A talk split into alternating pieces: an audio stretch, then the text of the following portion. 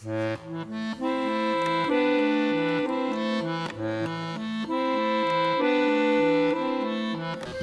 Kájo, můžete mít kdokoliv jakkoliv rád. Může to být ten nejužší, nejtěsnější příbuzný. Mámo, ti nikdo nenahradí?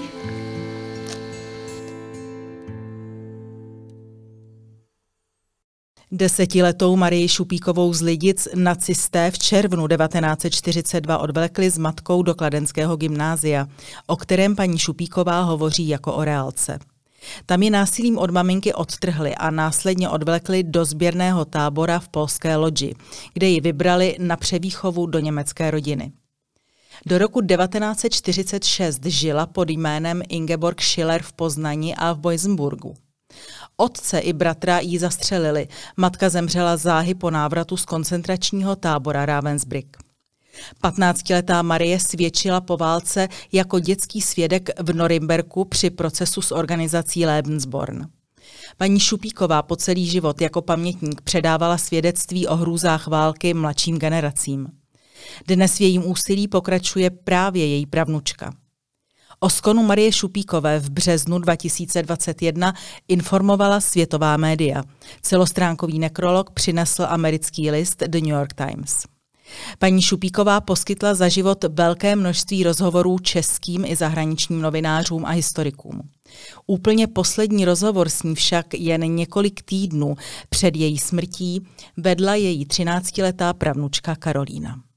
Dobrý den, já jsem Karolina Čermáková, je mi 14 let a tehdy, když jsem vlastně s babičkou mluvila naposledy, což jsem ani jako netušila, tak mi bylo v té době 13 let.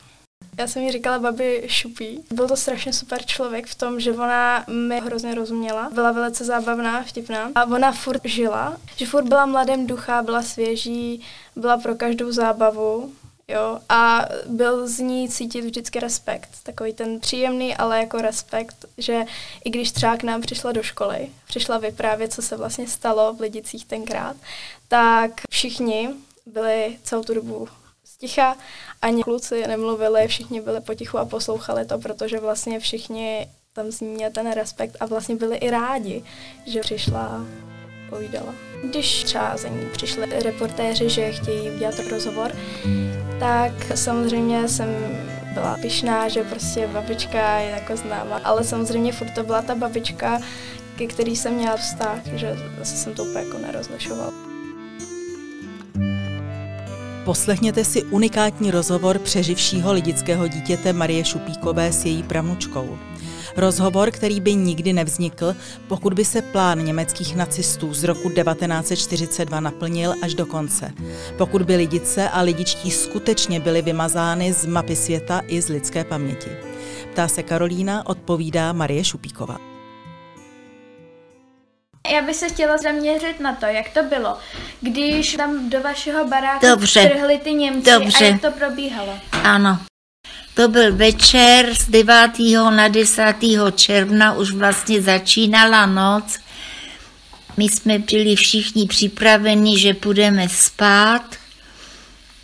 No a najednou byly strašné rány venku na dveře, tak tatínek se zase rychle oblékal, šel otevřít, ale než došel k těm dveřím, tak ty vojáci, ty Němci už byli v chodbě, ty nečekali, až jim někdo otevře, ale pažbami rozrazili ty domovní dveře, ty první tady, no a už stáli na chodbě, no a teď na nás začali řvát, abychom se rychle oblékli a že musíme opustit náš dům. No a my jsme nevěděli proč, a i když jsme se ptali, teda tatínek se ptal s maminkou, tak stejně žádnou odpověď nedostal. Nakonec jsme museli ten dům opustit a oni nás odvedli na horáku v statek a tam jsme vlastně stáli, já nevím, kolik bylo od těch devíti, desíti hodin, celou noc až do rána na dvoře stáli jsme, vedle bylo hnojiště, to si tak pamatuju. Tam jsme stáli celou noc.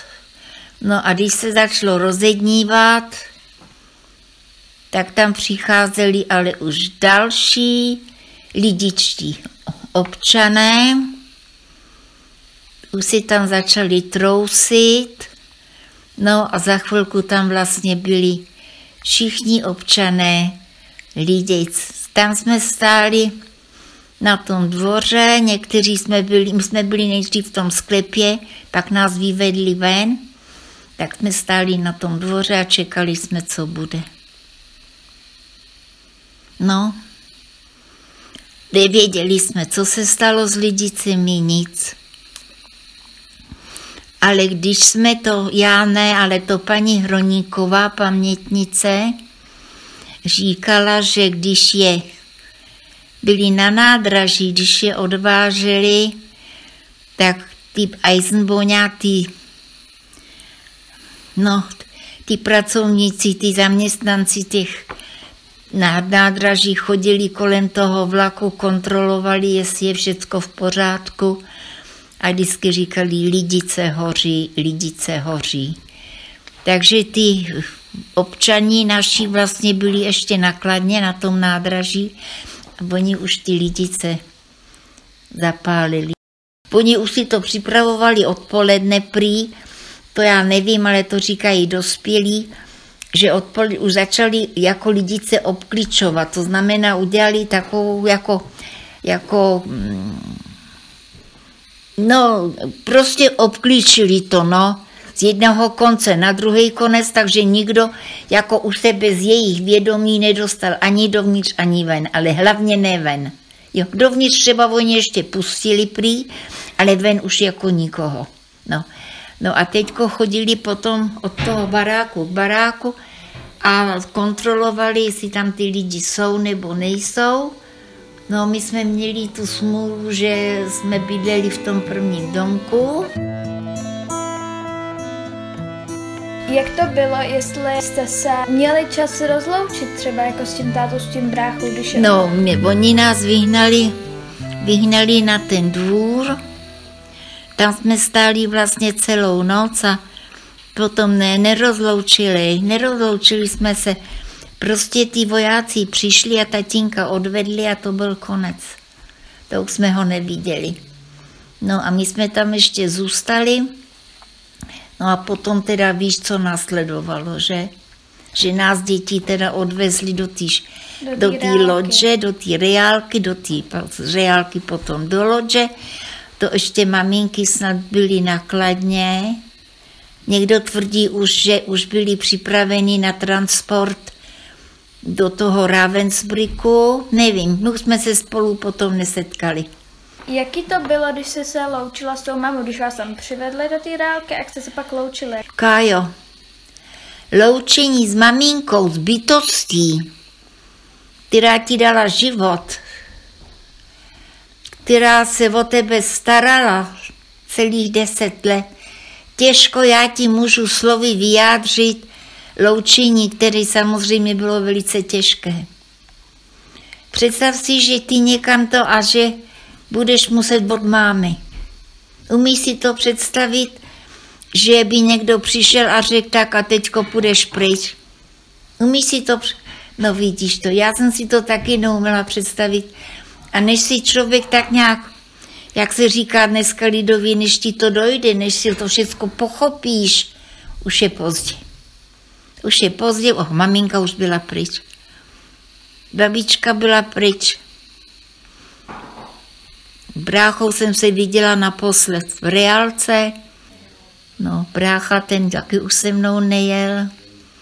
No, jak skončil, víš, že byl popravený teda v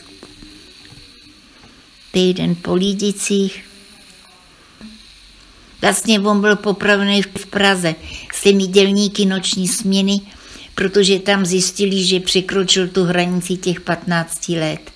Takže Takhle skončila naše rodina. No. Babička s maminkou ty byli v lágru, babička se nevrátila, babička tam zůstala.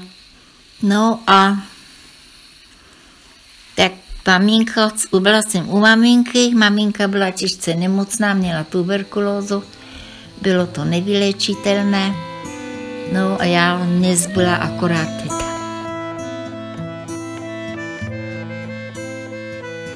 Osmdesát let staré události zasahují do životů lidických i dnes. Pravnučka Marie Šupíkové Karolína by ráda po skončení základní školy nastoupila na gymnázium v Kladně. Co by pro ní znamenalo chodit denně do budovy tehdejší reálky, kde její prababička naposledy viděla svého později nacisty zastřeleného bratra a kde jí nacisté násilně odtrhli od její maminky? Do tělocvičny Kladenského gymnázia dodnes chodívají přeživší lidické děti a jejich potomci klást 10. června květiny. A vždy přesně na místo, kde byli otrženi od svých matek. Kdybych pak třeba šla do té tělocvičny, kam vlastně chodím každý rok, kladu tu kytičku, kam jsem chodila i s babičkou, tak eh, bych asi, vždycky tam mám smíšené pocity, takže nevím, jak by to nesla, že vím, kde vlastně babička přišla o tu svou maminku babičku a teď, kdybych se tam měla podívat zase, tak eh, nevím.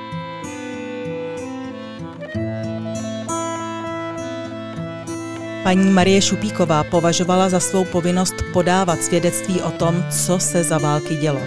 O své zážitky se dělila jak u nás doma, tak v zahraničí. Při jejím výkladu posluchači ani nedýchali. A čím si je získávala? Dokázala přirozeně rozlišit, jakého posluchače má před sebou a přizpůsobit tomu svůj výklad. Citlivě podávala válečné události dětem. Když dospěli, přidala i kruté zážitky.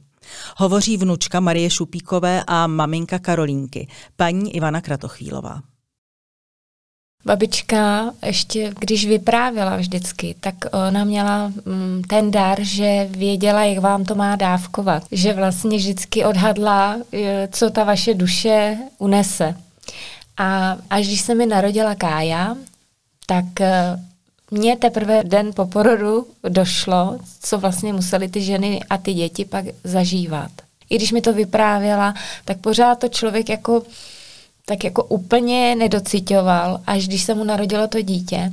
A až taky potom mi babička vyprávěla další věci, které předtím mi neříkala. Protože to vlastně dokáže pochopit jenom matka. Třeba to, když je v tom Gimplu od sebe odtrhávali. Předtím, než jsem měla Káju, tak mi řekla, no, oni nás tam jako od sebe křičeli na nás a tak, jsme te, tak nás teda ty maminky jako pustili. Uh, oni jim slíbili, že pojedeme dopředu, aby jsme, aby jsme měli pohodlí. A potom, když jsem měla Káju, tak babička říká, oni stříleli do stropu, oni na nás řvali, všude samopaly, jo, že vlastně ty, těch věcí pak bylo víc, který jste se dozvěděla, že je odtrhávali od sebe. To muselo být strašný.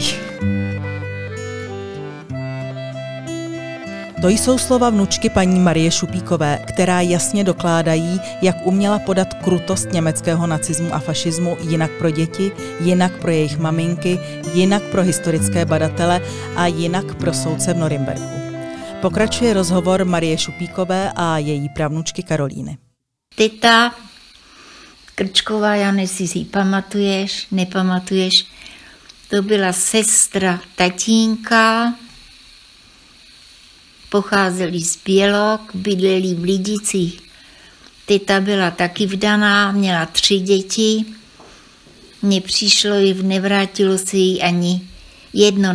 No, maminka s babičkou, ty byli, já byla s nima v lágru, pak jsem přišla do toho děce, do toho Blitzmannstadtu, oni tam zůstali, pak je někam převelili do Ravensbrücku, no a tam je vlastně zastihl konec, konec války a já jsem se mezi tím dostala teda do toho dětského domova. Měla jsem štěstí, že mezi těma dětma, že mě teda vybrali jako, jako Němku, jako schopnou po Němčení. Mě zajímá to v tom Polsku. No a co? No, jak vás tam přivezli, jak dlouho jste tam No, byli jsme, přivezli nás tam namačkaný v nákladním autě. Jsme tam přijeli, tam jsme vystoupili a už tam byla pro nás připravený ten prostor, byly to, byla to vyřazená továrna z provozu, byly tam dvě místnosti, no a do, do těch dvou místností jsme se naskládali, bylo nás kolem stovky, náš dětí, no a tam jsme prostě čekali, co bude dál. No a já nevím, po týd, po 14 dnech, 10 dnech, tam prostě přišlo gestapo, nechali si nás sednout na zem, chodili mezi námi a sem tam na někoho ukázali. No a bylo nás šest samý děvčata a tam byli mezi ty sourozenci sestry Hanfovy, pamat znáš je Karásková, co je, a Ty to Pinčáková. byly dvojčata, ty měli toho No. kluka, vej? A tam zůstal ten vinoušek, ten jejich brácha, mezi tou velkou skupinou. Já už jsem byla vybraná, to už jsme byli vybraní, nás šest. No a oni začali plakat, prosili, že slíbili mamince, že se o toho brášku postarají. No a no tak ho vybrali, tak jsme byli v té loďi, v tom sběrném táboře, pak jsme přišli do druhého tábora v loďi. Tam už to bylo lepší, protože v tom prvním jsme spali na zemi, spali jsme v oblečení, ve kterým jsme byli, neměli jsme se kde osprchovat, umít, chodili jsme špinaví. Až když jsme se pak dostali do toho druhého tábora, kde už byly ty postele a to už nás tam bylo vybraných sedm jenom, tak se tam o nás postarali, to znamená, mohli jsme se vykoupat, osprchovat, jo. Dostali jsme oblečení náhradní, dostali jsme i noční úbor, no a tam už jsme potom zůstali a já nevím, asi měsíc nebo jak dlouho a jsem tam byla, nachodili tam teda ty německé rodiny, jak jsem říkala, a chtěli si jako vybírat tam nějaké to dítě k té adopci, protože to byl domov, kde právě byly soustředěny tady ty děti určené k adopci, takže tam chodili německé rodiny, pokud měli zájem a vybírali. No a já jsem tam teda přišla s ostatními dětmi, bylo nás sedm, no a měla jsem to štěstí, že přišli ty Schillerovi, a že si mě prostě vybrali. Já jsem nevěděla, co bude. To nikdo nevěděl, oni si tě vybrali a ty si nevěděla, co s tebou budou dělat. Protože ono, jak se potom po válce zjistilo, tak oni dělali různý eh, operační pokusy. Víš, já nevím, jestli i na dětech, ale hlavně na dospělých lidech, na mladých děvčatech. I ty Schillerovi? Ne, v tom, dala, v tom lágru. Jo. Ne, ty Schillerovi to byla rodina, u které já jsem byla, která si mě vzala a u které jsem i skončila. A z té rodiny mě právě, právě, eh, no, tam mě našli v té rodině. I když jsme bydleli v Poznaní, tak když si blížil konec války, tak pochopitelně všichni tihle ti utíkali před frontou, dál do říše a tam jsem se dostala do toho Bojcenburku. Víš, tam mě zastihl konec války vlastně a vidíš, a maminka s babičkou, maminka byla Novým no. Brandenburku, myslím, nebo Ravensbrücku.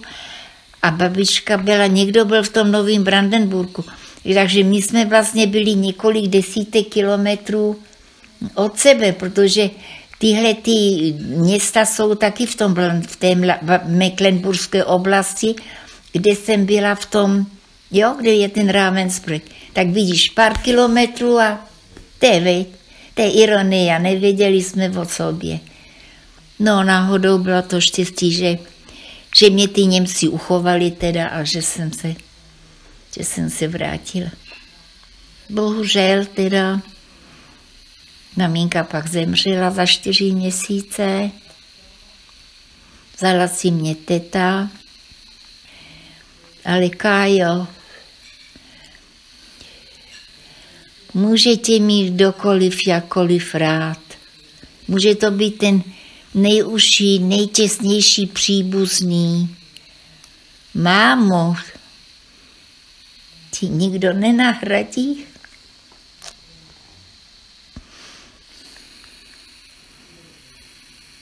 Je to smutný, veď. Ale štěstí akorát jsem to, že jsem teda, že se maminka vrátila a že jí drželo i to při životě, že se dozvěděla, že mě našli a že si vracím domů. To jí také drželo při životě. No nicméně ona měla těžkou tuberkulózu a za čtyři měsíce po mém návratu zemřela. Takže jsem zůstala zase sama. Byla jsem u té tety, to byla tatínková sestra. Nebyla zlá, ale byla velice přísná, což asi bylo nutné v té době, protože mě bylo kolik, 14 nebo 15 let. Takže byla jako dost na mě přísná, takže ze mě vychovala teda pořádnou dívku, že jsem nezvlčila, jak se říká, nezvlčila, že jsem neměla ty rodiče, že se o mě opravdu postarala, což mamince na smrtelní posteli slíbila. No, já, já jsem jí respektovala, Kájo, ale... Já to chápu, ale nebylo to ono. Nebylo to ono a nenašla jsem ten vztah, tu náklonost k ní, ani jako k tetě. Víš? Vaška Zelenky maminka, pamáš, co znáš jí? Ne, Vaška, jakoby Zelenku znám, ale jeho mamu No, Já se a ta se o mě začala jako velice starat. Já si mi byla vděčná za to, protože to byl člověk, který aspoň měl pro mě hezké a pozbudivé slovo. No, já jsem ten život měla velice, dá se v uvozovkách, dá se říct pestrý, dětský domov, sběrný tábor, takhle sběrný tábor, dětský domov, rodina, dět, a zase děcák, když mě od té rodiny brali, když jsem se vracela, čekala jsem na návrat. Víš, a to se ti všecko tak nějak zapíše do té dušičky dětský. A já kolikrát i takhle na to vzpomenu a říkám si, jak je to možné, že to člověk všecko vydržel, že to člověk všecko přežil. Neunavuje tě to? Ne, mě to právě zajímá, baví mě to, víš? Jo. A kde jsem teda skončila teď, kočko? Že si říkala, jak to, že se divíš, jak to, že tohle člověk mohl Jo, všechno že jsem přežít. to všecko, všecko ustála a přežila. Já jsem tam byla vlastně čtyři roky v Německu. Byla jsem v tom děcáku, Jak to tam bylo? no, do Kajo, normálně dětský domov. No tak Bylo to tam přísný, tam byl režim, že jo. Dostali jsme tam, protože já jsem neměla nic, akorát to, co jsem měla na sobě, oblečení a ještě něco, ale to už potom jako se trhalo, protože já jsem v tom furt chodila, spala jsem v tom. Že my jsme leželi na zemi, na holým betonu, Kájo, holej beton v letě, ale chladí tě to přece jenom. A teď nejsem, no tak si oblečená, ale pochopitelně jako na léto, víš, že není to. Je pravda, že některé děti měly deko nebo takhle to, protože víš, ono to bylo taky velice chaotické. K nám přišli v, de- v noci z 9. na 10. Takže my jsme neměli vůbec čas si něco zbalit, připravit. Prostě přišli a museli jsme okamžitě ven, takže jsem měla na sobě jenom to, co mi maminka honem stačila navlíknout. Měla jsem košilku, kalhotky, sportovní, to si pamatuju, černý sportovní kalhotky jsem měla, bílou košilku, na to mi navlíkla šatičky, no, na boso, střivíčky a už jsem trandila. Jo a ještě mi dala jarník. Co to je? Jarník, eh, kabátek, jarní Jo. kabátek takový lehký, víš, jako Jo. je paleto nebo něco, takový hnědej, krásný. Tak ještě to mi navlíkla, ale byla jsem na boso a měla jsem střivíčky. No a takhle jsem putovala teda z Lomova a skončila jsem v té loďi nejdřív. Tam jsme skončili vlastně všichni. No a tam odsud potom jsem byla vybraná ještě s několika dětmi do prostě my nevěděli proč. Báli jsme se, co s náma bude, kam nás povedou, proč nás oddělují od těch ostatních. No a to jsme se dozvěděli až v tom děcáku, v tom dětském domově. Tam nám všecko odebrali, naše věci, dostali jsme ústavní věci, No a si štěstí, že mi nevzali naušnice, ty mi teda zůstaly, který já jsem dostala od paní Nejedlí ke křtu, ona mi byla tak motru, tak ty mě provázely celou dobu. No a takhle to bylo. No, dostala jsem se z toho děcáku, přišla ta rodina, vybírali, vybírali. A já paní ředitelka přišla a říká, že je to nějaká, eh, je to rodina, zámožná rodina z Poznaně, rodina pana Schillera, on měl velko obchod papírem, on byl říšský Němec, jeho manželka byla rodem Polka, byli to velice vstřícní, hodní lidé, měli mě rádi, proto si mě asi vzali a tak jsem u ní byla. Dostala se jméno Ingeborg Schiller, takže svoje jméno jsem, jsem ztratila. Tak vždycky mě volali Ingeborg, ve škole Ingeborg. Nejsem si na to vůbec zvykla, protože v tom děcáku jsem měla svoje jméno. No ale zvykla jsem si a zjistila jsem, že jsou to skutečně velice, velice hodní lidé, kteří mě měli opravdu rádi. Já jsem tam přišla, Kájo, já jsem tam měla připravení šatičky nový, střivíčky. Opravdu se o mě moc starali, vzali si mě jako za svý, protože ta paní Šilerová Nemohla mít děti. měla, a já nevím, jestli měli dva, dvě děti, chlapce, nebo umřeli jim. A oni už byli ve stáří, no, paní Šilerový bylo už kolem přes těch 40 něco, panu Šilerovi taky těch 50. Jak to, že umřeli ty synové? Jo, to nevím, to byly novorozeňata, co jim zemřeli. Paní Šilerová porodila chlapečka, dejme tomu, jo. Já nevím, za jak dlouho ten chlapeček umřel. Jo. Jo? Takhle, to, já, takhle já jsem to slyšela, že měli děti a že jim zemřeli. A protože už byli ve stáří, paní Schillerovi bylo něco při 40, no a tomu Schillerovi takových těch 50, no a nechtěli zřejmě zůstat na stáří sami, tak si v tom dětském domově Puškau, Puščíkůvko u Poznaně, tak tam chodili, tam bylo nás víc těch dětí, no a tam si vybírali. Vždycky si mě někdo vybrali, vzali si ho na zkoušku, na zkoušku domů, to je veď. Třeba, no pak ho zase vrátili, no a zjistili třeba jako jo, že, že by to šlo, tak ta rodina Schillerová přišla, vybrala si mě, já jsem byla vděčná, oni byli moc hodní. Byli to starší lidé, ale byli moc hodní. No, ráda na ně vzpomínám, Kájo. Moc ráda. Moc ráda a plakala jsem, když jsem šla od nich. A oni jak plakali. To je život, vej, to je životopis. Takže takový já jsem měla život, děvenko.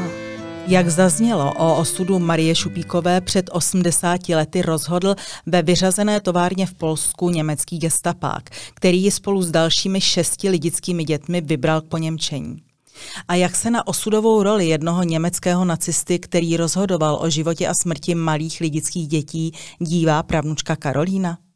To je neuvěřitelný, jak stačila jedna minuta k tomu, aby vlastně se rozhodlo o osudu nás všech, o my, mamky, babičky, jejím. Takže to si velice uvědomuju, protože kdyby tenkrát uh, jí ten gestapak nevybral, tak vlastně by jsme tu nikdo nebyl a vlastně by to bylo úplně jinak všechno. Pokračuje rozhovor pravnučky Karolíny s Marí Šupíkovou. V kontrastu k hrůzám lidické tragédie a jejich důsledků spolu hovoří o idylickém dětství malé Marušky v předválečných Lidicích. Já měla hezké dětství, dokud jsem byla ve starých Lidicích. Do těch deseti let. Ale pak už to nestálo moc za nic, protože každý už má na to svůj dospělý ten a každý už mě řídil jinak. Já vím, že měla tu holku, že se jí nevrátil, ale já jsem za to přece nemohla. No jasně, no. Já bych bývala radši, kdyby se mi bývala maminka uzdravila, což nebylo možné, protože měla velkou těžkou tuberkulózu, anebo babička. Tu se milovala, ta milovala mě. To byla maminka její.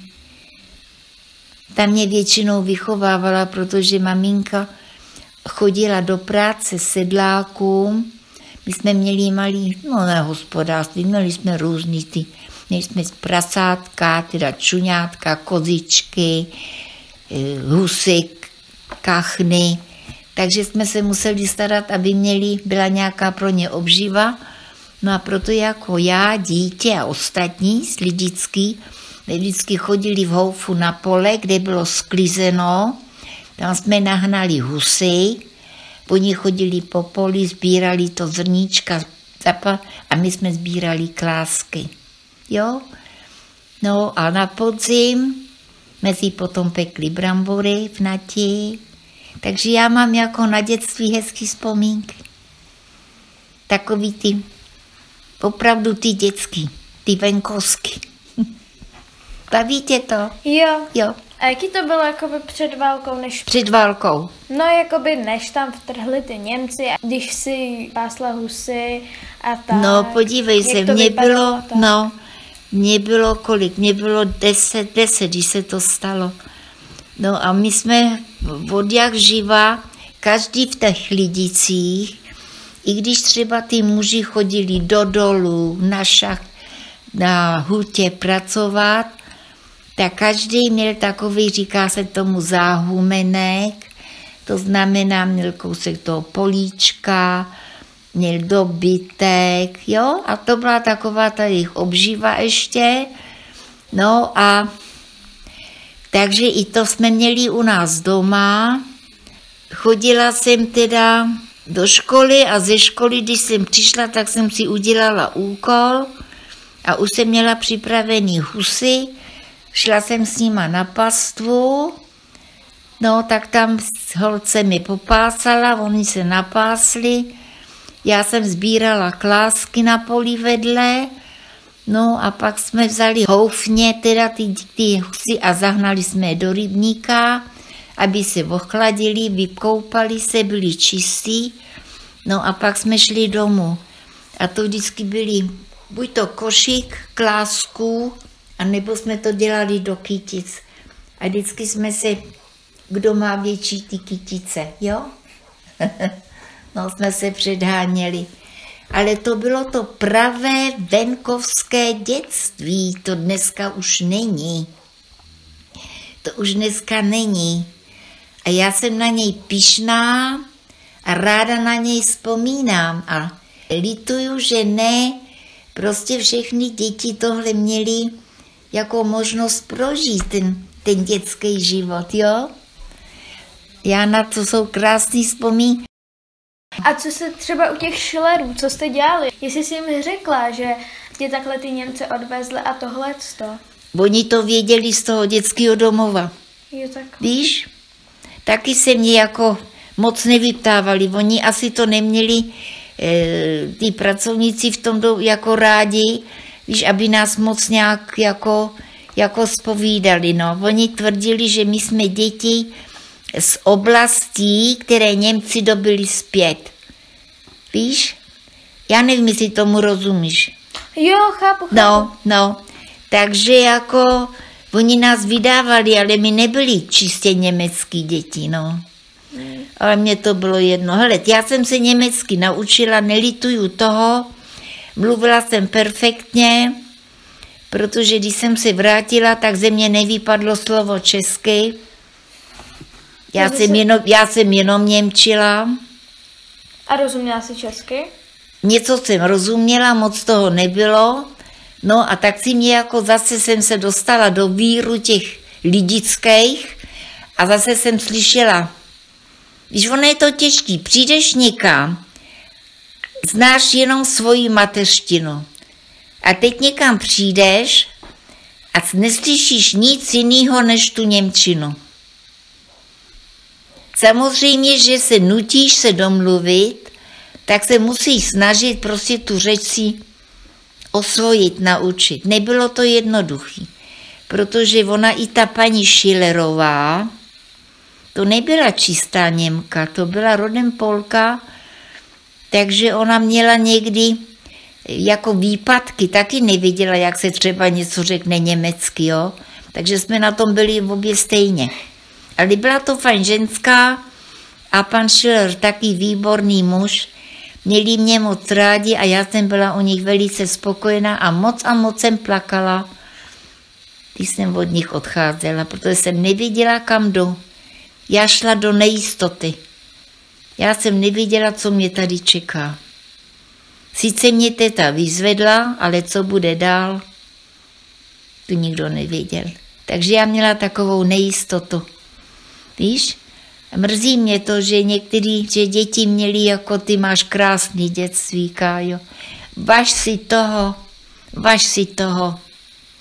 Rodiče se ti věnují. Co chcete, dostanete, dost, dost, dostanete se všude.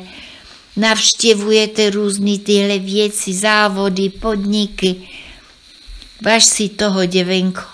Mně tohle to všecko chybělo. Hlavně mi chyběli rodiče.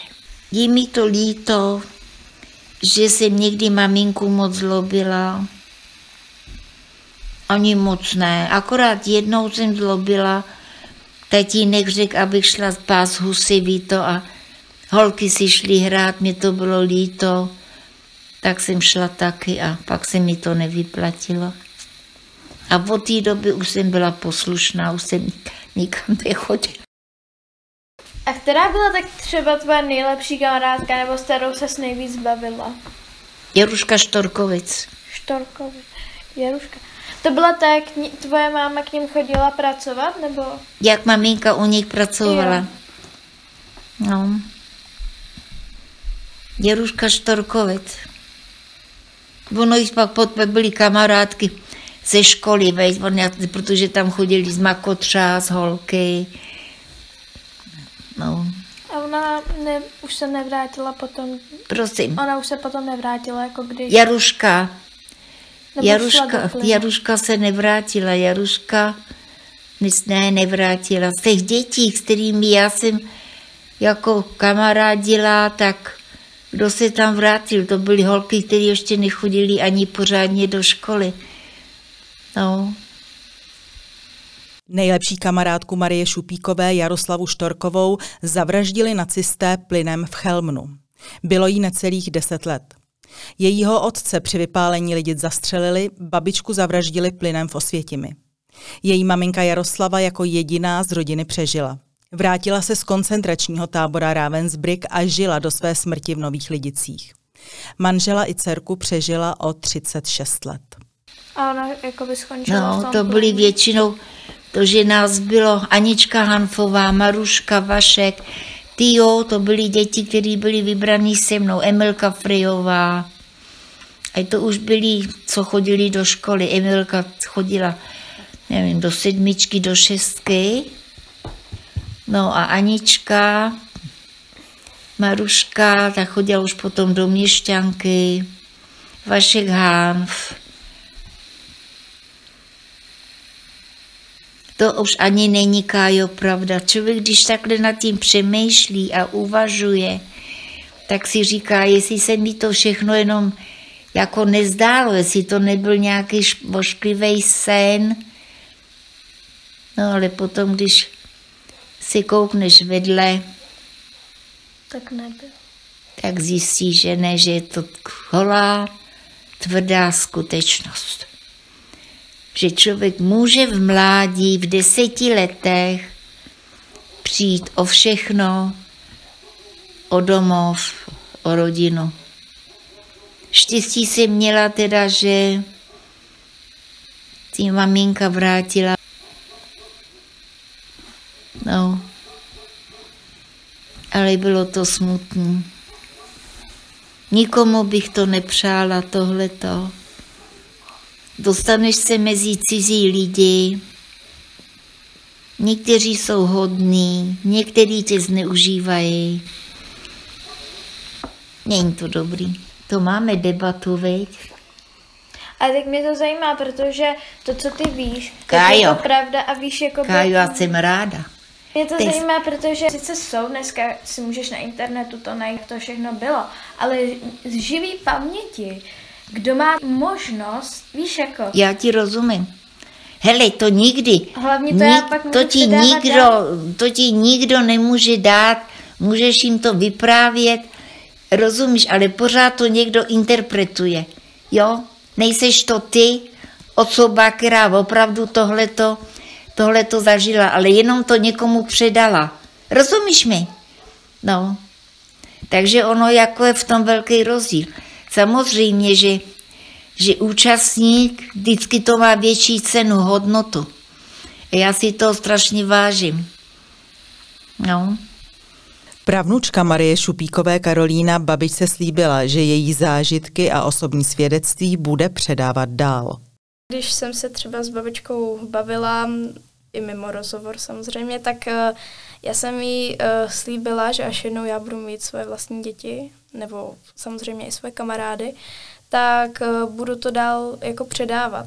A třeba nedávno, když vlastně naše škola šla do Lidic na počest eh, 80, 80 letého výročí od vypálení Lidic, tak eh, jelikož někteří spolužáci jsou buď zdaleka nebo z Prahy třeba a vůbec jako netuší, co se vlastně ten, tenkrát stalo, tak eh, já jsem jim to vyprávěla a všichni byli jako, že tak to jsem nevěděla, děkuju, jako prostě takhle. Doufám, že to teda plním správně, jak babička chtěla, ale uh, nemyslím si, že by bylo správné to jenom tak jako nechat, protože tohle se musí uh, opakovat dál, šířit, aby se na to nezapomnělo, protože to byla opravdu tragédie, co se tenkrát jako stalo.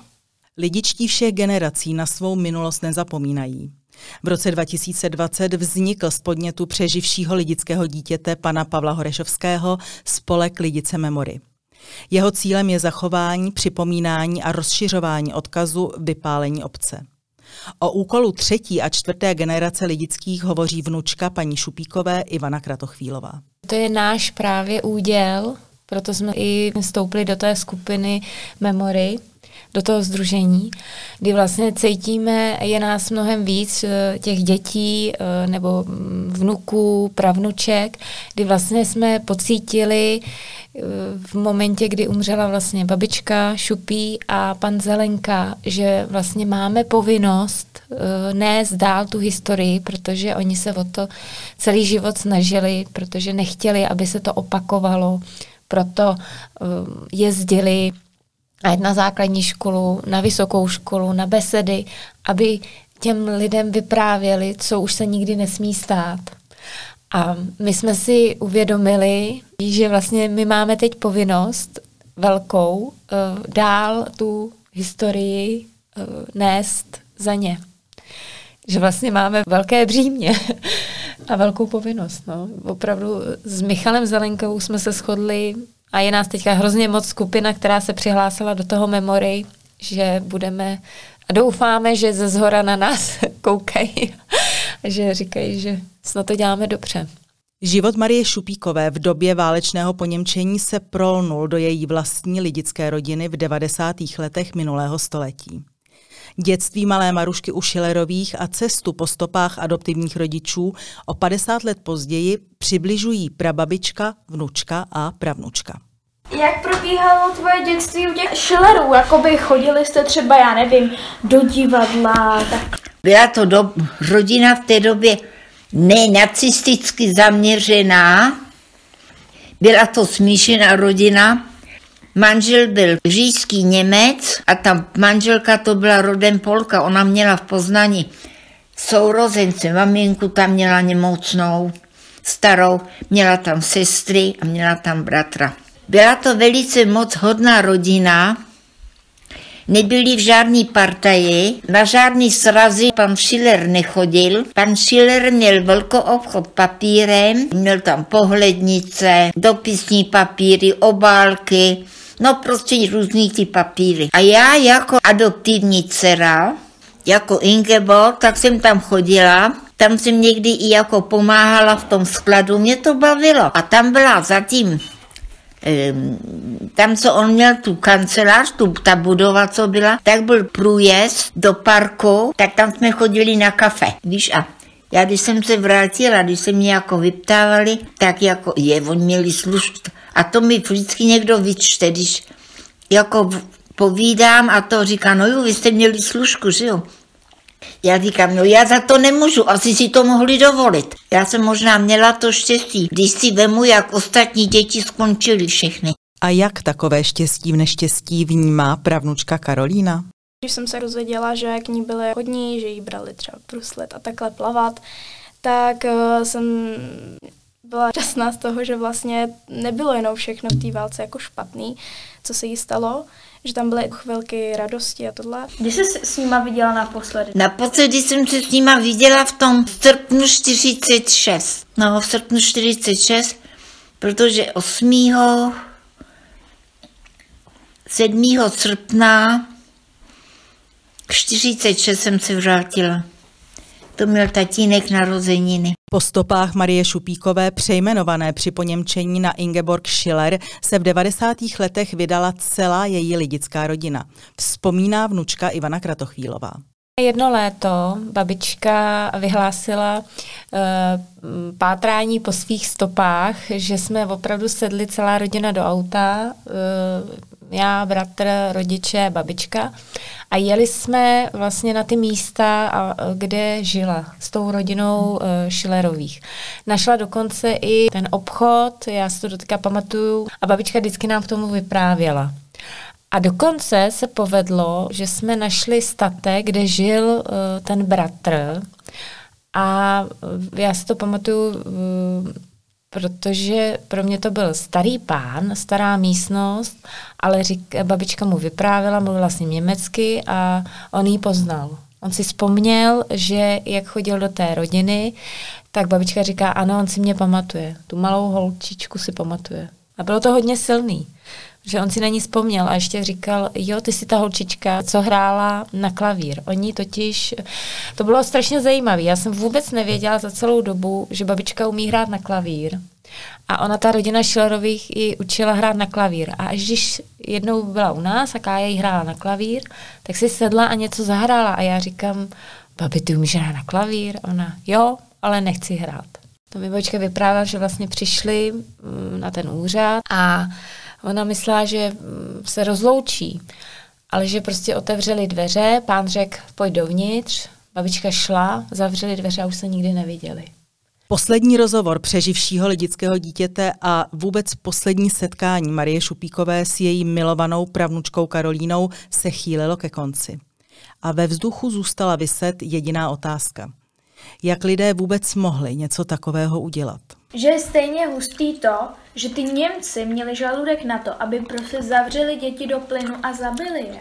Víš jako, To, já ti rozumím. lidi. Já to nemůžu pochopit. Ty to byli lidi, byli to tátové od rodin, kteří taky měli děti. Rozumíš? Ale oni tohle to udělají jiným dětem. Jenomže tomu děvenku my nerozumíme.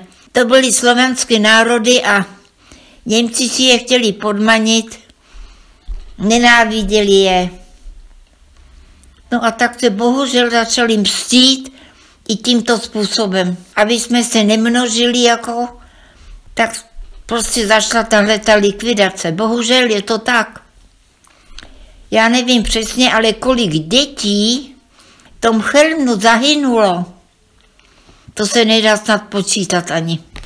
To byl vyhlazovací tábor, se tomu říkalo. Tam byla plynová komora vězní, kteří byli staří, nemocní a proříši byli akorát přítěží, že je museli živit, že už pro ně nic nemohli udělat, nepracovali, taky tímto způsobem likvidovali. No. Je to smutný, Kájo, já ti to říkám, jak to je, ale o tom se stejně budete učit. Všude se o tom píše. Hitler chtěl podmanit celý svět.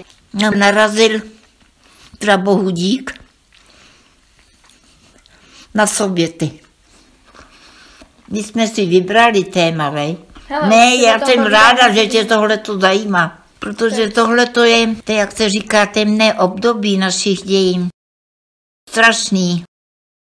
A pohled pravnučky Marie Šupíkové, dnes 14-leté Karolíny. Já to osobně vůbec nechápu, jak to člověk eh, mohl vůbec udělat. Samozřejmě určitě tam byl takový ten nátlak i z, jako ze zhora, že to museli udělat, ale i přesto, já nevím, museli mít určitě nějaký výčitky a pokud ne, tak nevím. Já to ani nedokážu popsat slovy, jak jako, co si o tom jako úplně myslím, protože uh, samozřejmě já děti nemám, ale uh, prostě jenom ta představa toho, že vy máte vlastní dítě, ale ost- jako jiný děti prostě necháte uh, zabít, uh, se mi úplně jako příčí. Že já bych třeba osobně, já bych se s tím nemohla jako nikdy vyrovnat. Uh, buď bych to neudělala, nebo bych se pak sama z toho asi zbláznila. Ve vyhlazovacím táboře Chelmno bylo zabito podle odhadů 150 až 300 tisíc lidí, zejména židů. 82 lidických dětí tam Němci zavraždili v pojízdných plynových komorách. Ale ani zavražděním lidických mužů a většiny dětí, ani odvlečením lidických žen do koncentračního tábora, ani vypálením obce, ani posunutím koryta potoka, ani zasypáním rybníka, do kterého chodila malá Maruška koupat husy, dokonce ani likvidací místního hřbitova historie lidic neskončila. Naopak. Hovoří vnučka Marie Šupíkové Ivana Kratochvílová. Myslím si, že všichni v Lidicích právě kvůli tomu, co se stalo, tak eh, vlastně pak eh, ty ženy i ty děti eh, naopak chtěli, aby Lidice žili. A Lidice žijí, musím říct. A ty lidi opravdu drží pohromadě, stojí za sebou. A musím říct, že takovou semknutost v dnešní době jen tak jako nenajdete, že nejen v rodině, ale v celé té vesnici. Takže se snaží všichni ten odkaz držet, ale myslím si, že sice tragédie, ale vlastně ty lidi strašně spojila a naopak my jsme vyhráli, protože lidi se žijí. Já jsem strašně ráda, že když jsem s ní teda mluvila naposledy, že to byl takovýhle rozhovor. A že jsem vůbec jako ráda, že než vlastně babička umřela, že jsem vlastně stihla všechno to vlastně. Když jsem byla malá, chodila se mnou ven, chodila se mnou eh, na pětní území, tam mi vždycky říkala, Karolínko, tady musíš být eh, potichu, tady se jako drží ta pěta, tady se jako neskáče, neběhá a tak. Takže hm, je to smutný, no. Chybíme.